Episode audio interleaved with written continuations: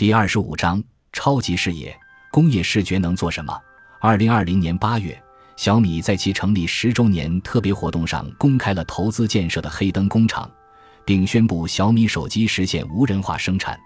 生产小米手机的工厂是一座从生产管理、机械加工到包装储运实现了全程自动化、无人生产的黑灯工厂。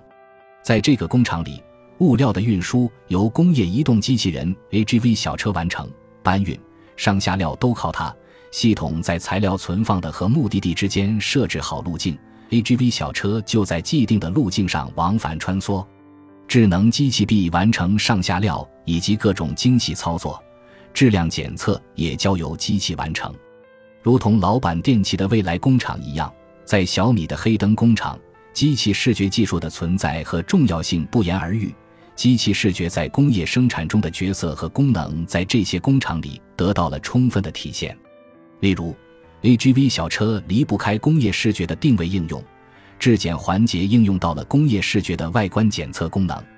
目前，业界将机器视觉在工业生产环节的典型应用分为四类，分别是产品识别技术、视觉定位、尺寸测量和外观检测。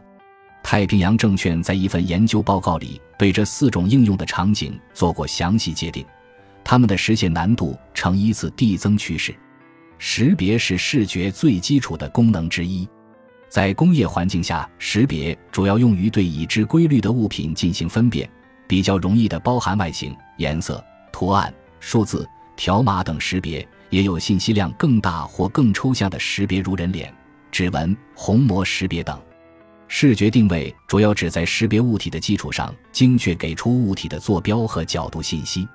定位在机器视觉应用中是非常基础且核心的功能。